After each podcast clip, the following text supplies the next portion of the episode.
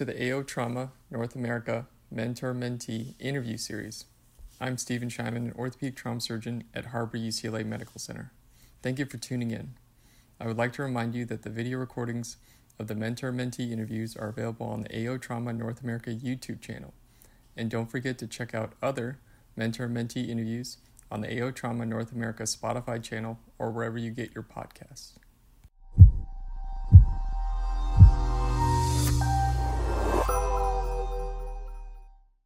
My name is Matt Camuso. I'm an orthopedic surgeon here in Maine, and I'm with my mentor, uh, friend, uh, and um, retiring partner, uh, Dr. Raymond White, who's today um, spending his last time uh, formally with us after a 40 year career uh, in orthopedic trauma. What's your philosophy?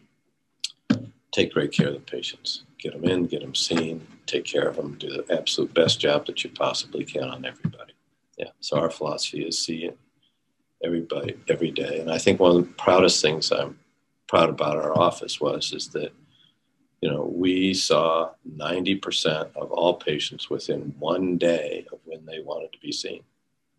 And so our staff, our philosophy of our staff, what we told the staff was the only question that you should ask the patient, or even more importantly, a referring physician, is when do you the referring physician, when do you want your patient seen? And for a patient, when do you want to be seen? And our philosophy was if we, you know, always was if you didn't see them that day, then you had to see them the next day. If I made you wait six weeks to see me, you expected to see God, which is a high jump bar I couldn't clear. That's right. and if I saw and if I saw you that day, I just had to get across the threshold sober. The threshold of the exam room sober. That's so. right. Yeah, and I think that that's reflected in our practice. I mean, people are so appreciative of the care that they receive yeah. in our group, yeah. right? uh, from the from the people that answer the phones, you know, all the way to the office manager and to the to the surgeons. Um, you know, they appreciate what we do. Well, and the, and the it makes everybody look good. I mean, the staff looks great because somebody calls up and the staff says, "Oh, you can come in and be seen. Uh, we'll see you today." you know, you we're going to answer your call, and we're going to answer your call expediently. And if it doesn't get answered by the front, it goes all the way around around the office. You know, that's why sometimes our phones will ring in the back office, and you and I will pick them up. It'll be some patient on the phone, exactly. and we say, "Okay, we'll get you, we'll get you seen," but it doesn't go into terminal hold. So when I look back at a 40 year career in orthopedic traumatology, there's not a lot of people that can say that. Yeah. Right? I mean, many people start out as fracture surgeons, traumatologists, but they they don't go the whole career, right? They they sort of branch off to do foot and ankle or joints or something else. And uh, I mean, to my knowledge, you're one of the few guys that has done it his whole career. I don't I don't I don't know of you know, I think there are some guys in academia that may have done it. But when I started here 38 years ago, I was the first full time orthopedic traumatologist in private practice in the country. And I think the reason I'm able to do it so long, one is pace. I used to be a long distance runner, so I never did anything fast. so it was pace. You know, I didn't try to like do a billion cases. You know, I mean, I talked to people and say, I did, you know, 250 acetabular fractures that year. Well, you know, that's fine. But then the next year you're dead. So I mean, we we always had a pace, and I always had a, a, good partner. You know, I always had somebody else that helped me do trauma. I had Don and Drizzy at first, and then George Babican and Phil Anson way before all them, and then you came, and so that's why the last 14, 15, 16 years have been good because we've gotten along perfectly well. What advice would you give to you know a young uh, orthopedic surgeon who envisions himself being someone like you, doing a you know a career in orthopedic trauma. Because again, it hasn't been done you know often. No, I, I think that the first is you have to find a good partner. You have to go someplace where people respect what you do. Um, in other words, you can go any place and be a traumatologist and you know, work for a big group of that includes like sports and joints and everything else, and they'll work you to death. They'll give you let you take care of all their shit and pay you shit, while they're making big money and not taking any call and not having any inconvenience. That's not fair. So when I joined the, our group, Orthopedic Associates, years ago, it was equal pay. Everybody got paid equally. And when you do that, and, and granted, I understand that that model eventually got changed, but you have to treat the trauma guys fairly, which is why you and I left Orthopedic Associates because they stopped treating us fairly. Um, so you have to go to a place where you're you're you're compensated fairly, where people appreciate what you do. Partners is what you started out. Partners, it's still partners. You know, it's still partners. I, I, I just have to say this. You know, um, I, I feel exactly the same way when when junior um, faculty say, well, you know, how did you choose? I got lucky. Um, you know, I found this place with great partners, and you kind of can't, you don't really know, you know, until yeah. you're there with them. And I, I remember knowing when um, you, uh, you know, when I was first here, called and said, "Hey, is there anything I can do to get you out of there?"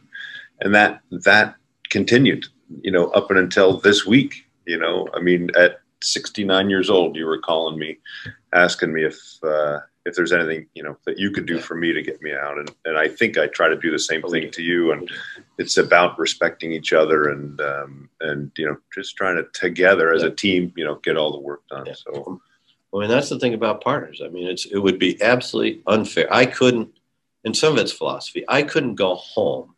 I couldn't go to the golf course at five o'clock in the afternoon and tee the ball up knowing that you were in the operating room and going to be there till eight o'clock at night when all I had to do was go see two or three patients in the emergency room so that you could go home at seven. Everybody should go home at the same time. But not everyone is that way. And, and somehow you got to choose the guy who's going to be your partner who has that in his heart. You, you got to have that in your heart. Has it in his heart. Early on in your career, you, you got involved with the AO. Yep. How did, tell, take us through that. How did it happen and, and what's the AO mean to you? So I first got involved with AO because my first partner was Jim Hughes. Uh, actually, I got sort of knew about the AO because the guy that that first got me interested in trauma surgery was David Seligson in Vermont, and he was one of the when he first got interested in internal fixation. Um, he he went to Switzerland and he got it as uh, you know, went to an AO course and came back as an absolute convert. And I always mm-hmm. say there's religious people are painful enough, but the worst are converts because they're so zealous. They're so zealous. And Seligson was an absolute zealot when it came to this this internal fixation stuff. And so he got totally enamored in it. As a result of it, I got to meet some of the really truly great of fracture surgery at that time and subsequent. You know, Ted Hansen, Jim Hughes. I met Bob Zickel of the wow. Zickel nail. Wow. And one of the most, and so I, Seligson put together this, the ultimate fireside session. So I'll never forget as long as I live. I was a junior resident. And the fireside was Jim Hughes, Seligson, Bob Zickel, and Ted Hansen. And we sat around and grilled burgers and drank beers and showed those guys, those four guys, like the residents. Well, there weren't very many residents. We had a small program. Yeah. Showed them cases, and it was like the most in, most interesting educational session I think I can ever remember, and and how you know passionate these guys were about fixing stuff and, and different philosophies. What year was that? Must have been in the 70s. That right? would have been in 70. see, I finished my residency in 81, so it would have been 79 or so. I mean, it hadn't been around that long. No, no, no. So there were like, at that time, there were like 10 guys. The AO group yeah. was 10 guys. That's you know, it was, you know, Marshall Horowitz and Bruce Malin and uh, Howard Rosen, mm-hmm. Ted Hansen. Uh, there just weren't Phil Spiegel. I mean, it was just like this little group of guys and then in a subsequently grew. So then I went to Mississippi and spent time with Jim Hughes. I was there for two years, uh, and Jim Hughes was one of my mentors, and the other mentor was a guy named Fraser Ward. He was a brilliant surgeon, a brilliant surgeon, and you know I remember having this acetabular fracture, and you know no one was talking about acetabular right. fractures. Yeah. You know, I yeah no, I remember the first anterior approach that we did with Seligson as a resident, and I tell people I said that we did it with the book open in the operating room, and the only guy that could read it was Seligson because it was in French. so we had, we right. had you know Letournel's book in French in the operating room. Oh. So I mean, you know, you can imagine trying to do the anterior repair, trying to read it in French. We had no freaking clue. what we were, we were so this, this to that. Oh, man. So, um, so but Fraser Ward could do all that stuff. Fraser Ward could fix acetabulums, fix pelvises, take care of non-unions, and he taught me a ton. And then so Jim Hughes was very involved in the AO at that time, very involved. And so I got involved doing AO courses. So my first AO course was in Dallas, Texas. And I'll never forget as long as I live. I met my you know lifelong friend Keith Mayo there. Oh, is that right? is that where you met. Keith? Keith and I were were table instructors, Oh, right. and it was two dirt balls immediately. right, because a table instructor meant at that stage you were just getting a chance to Oh, yeah, become a yeah. faculty Oh, yeah. member, right? I don't even think we even gave lectures. Right. And Keith was a chief resident at the time, and Ted Hansen sent him out, and so we immediately hit it off. We ran on the Dallas River, and I'll never forget that I showed this case from the Leslie V. Rush Hospital in Meridian, Mississippi. So the guy Rush Rod Right, yeah. was Leslie V. Rush. Right, he yeah. was in Meridian, Mississippi, which is across the state. And we got some unbelievably great Bet. stuff from Oh, yeah. Oh, yeah. Oh, yeah, some disaster. So, and I said, and we're doing one of these like, uh, uh, like little fireside sessions. Yeah. And I said, in my usual indignant way, when I was when I was 30 years old, I said, this was done by a general surgeon in, at, at the Leslie V. Rush Hospital in Meridian, Mississippi. And Martin Allgöwer was the foreign faculty. Oh, wow. And Martin, who was, uh, any of you ever met Martin, was absolutely bigger than life. And he glowered over me Who was also a general surgeon. who was also a general surgeon. and his glasses went down like this, and he looked at me right in the eye and he said, Young man, I am a general surgeon. I felt this big. if I could have crawled out of the room, I would have. And he and I subsequently became great friends, became very good friends. And and I actually reminded him of that story. It, was, it took it took me a lot of balls and about a lot of drinks and a couple of years, you know, many many years after that. And he had mellowed out a lot. And I told him that story. He says, "I don't remember that." I said, "Thank God, that's why you're still my that's why why you're my friend today." it's funny what each person remembers Yeah. with those with Yeah. those sorts of interactions. Well, I mean, he, I'm I'm this little teeny guy, and Yeah. you know, and he's like the giant. You know, and he's not going to remember some interaction with some peon like me. so fast forward, I don't know, twenty years, thirty years, and um, you know, among all the other things that you did in the AO, including um, working for the alumni council and uh, going back and forth to Davos, whatever, you know, probably hundred times, I maybe used to, I used to go five times a year, five times a year. Back and lot. forth to Europe. um, you settled into this New England community and and created this thing called the New England Fracture Summit. Um, that really, I think, even to this day, is still regarded as one of the great courses that the AO in North America puts on. Well, it started. That started as an offshoot of when I first moved here in '83. There was like nothing in New England. Okay, I mean, it was.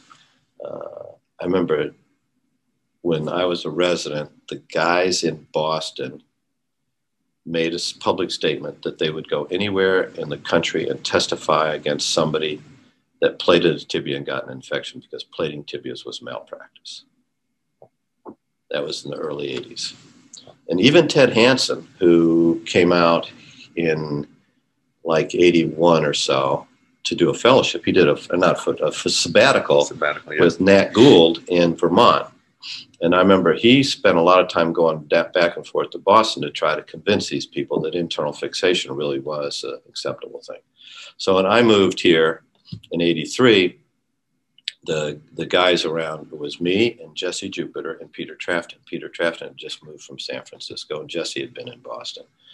So we were young guys at the time. And how did you meet them? How did you hook up with those guys? I can't remember exactly how I met them. How he came.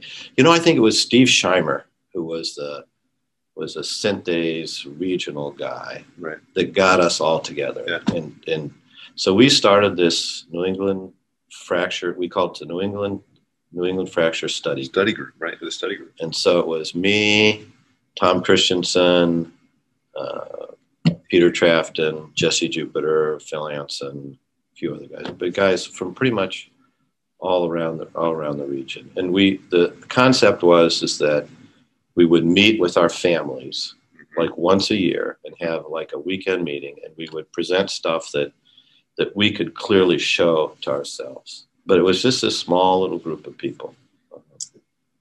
But it grew right? But it I grew. mean, you guys you guys got together like yearly for yeah year, got together yearly for probably 10 years or more. And it was just you it was just that small group it was, just initially? small. it was yeah like i think uh, the largest i ever got to was like 15 or 20 guys. It wasn't big but then it became a meeting right i mean then it So became then- like a yeah so then so then actually mark Vrahas kind of hijacked it that's right Winnie and I laugh about that now, but it, was it was sort of it, what what happened was the idea was as young guys, and the young guys got older, Yeah.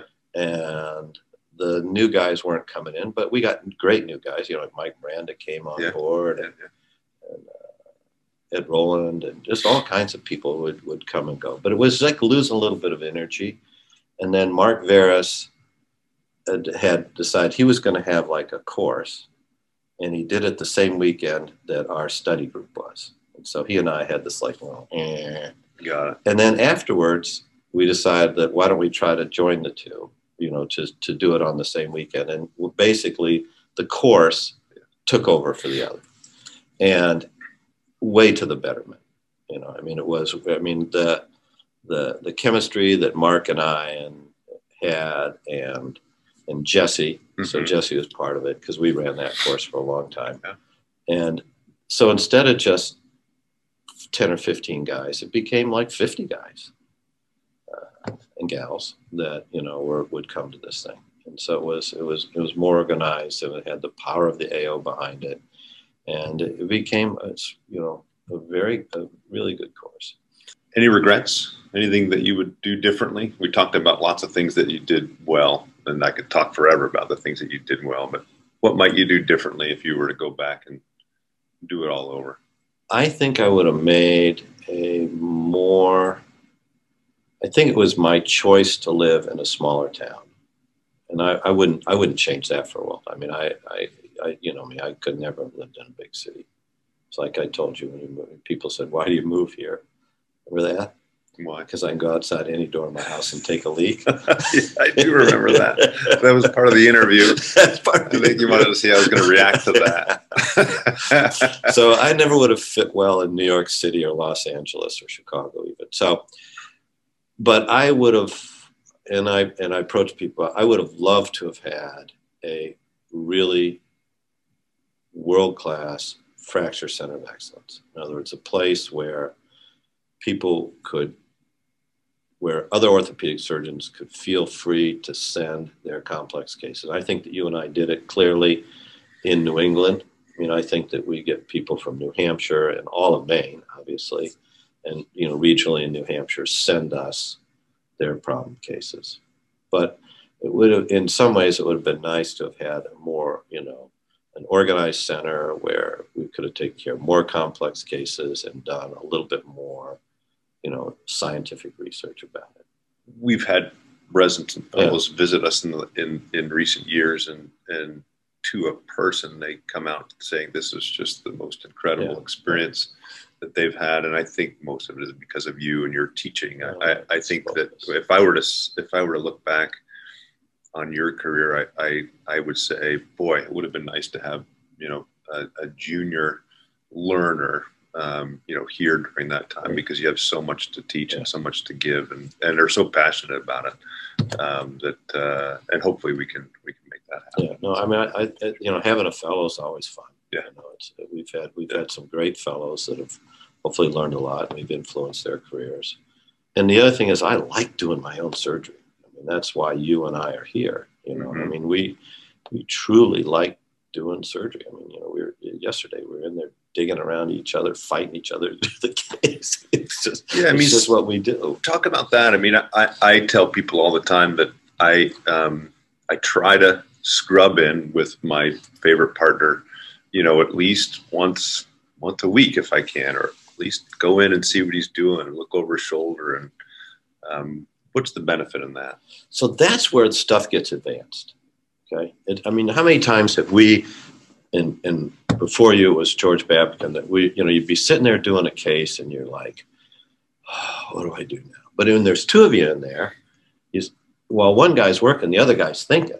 And he says, why don't we try this? And then the, the synergy comes in. If you were there by yourself, you'd say, oh, I don't think that's like yesterday. We were trying to figure out whether we were going to do the use the new hip screw for a femoral neck fraction. It was, you know, it's not FDA approved. And I came to you and I said, "What do you think?" He says, "Hell yes, use it." yeah. since since when is something off label so ever scared you know you or I from doing Never. something? It's yeah, like we're, right. we're used to doing stuff off label. No question about it. But but that's where the the working together with another party. You you learn a move that you didn't have before you know you always learn something from everybody know and uh, yeah you're not weak by um, asking questions of your partners right you're not weak by going in and no. um, scrubbing with them and you're certainly not weak asking them to scrub in with you on a no. difficult case no. Right? no it's like i've told i've I, I i guarantee you this is the case i've asked you for help more times than you've asked me for help well i don't know about that i mean that, that's but i've always um, felt completely um, without shame when I asked for your help. You know, I've never felt like you would look down on me for asking for help or, um, you know, wonder why I was asking yeah. for help. You were always, yep, let's do it. We'll yeah. get in there together and we'll get it done. And that's the other thing is, you know, I don't care how experienced you are. I mean, in the last month, I've asked you for help because I got into something that I, I just, and, and you know, I examined why surgeons get frustrated in the operating because if I give you, like that case we did yesterday, it was a complex case. We thought it out. We knew we were going to have problems. Okay. And you anticipate them ahead of time and you do them. Like the other day, I, we did a, I did a humerus, and I said, I, I just told the PI, I said, listen, you just have to accept the fact that it's going to, that the approach is going to take us, you know, a half hour or 45 minutes. It's just, that's just the way it is. We've got to find the nerve and it's going to take time. There's no rush here. And, and so it's the same with complex cases. You just don't rush through them and you realize it's going to take you time and you try to anticipate as many things. When we get frustrated in the operating room, it's when we don't know what the hell we're going to do next. oh shit, what am I going to do now? That's, just, what, that's when flight or fright takes place. Yeah, it was a, used to call it the Ray White conservative rule: never do anything for the first time. Well, we're probably about out of time. Okay. So um, I just, it's a very sad day for me. And uh, I want to tell you from the bottom of my heart how appreciative I am of well, all the mentorship uh, and more importantly, the friendship. No, that's the most important. That's the most important thing. Get a partner that can be your friend.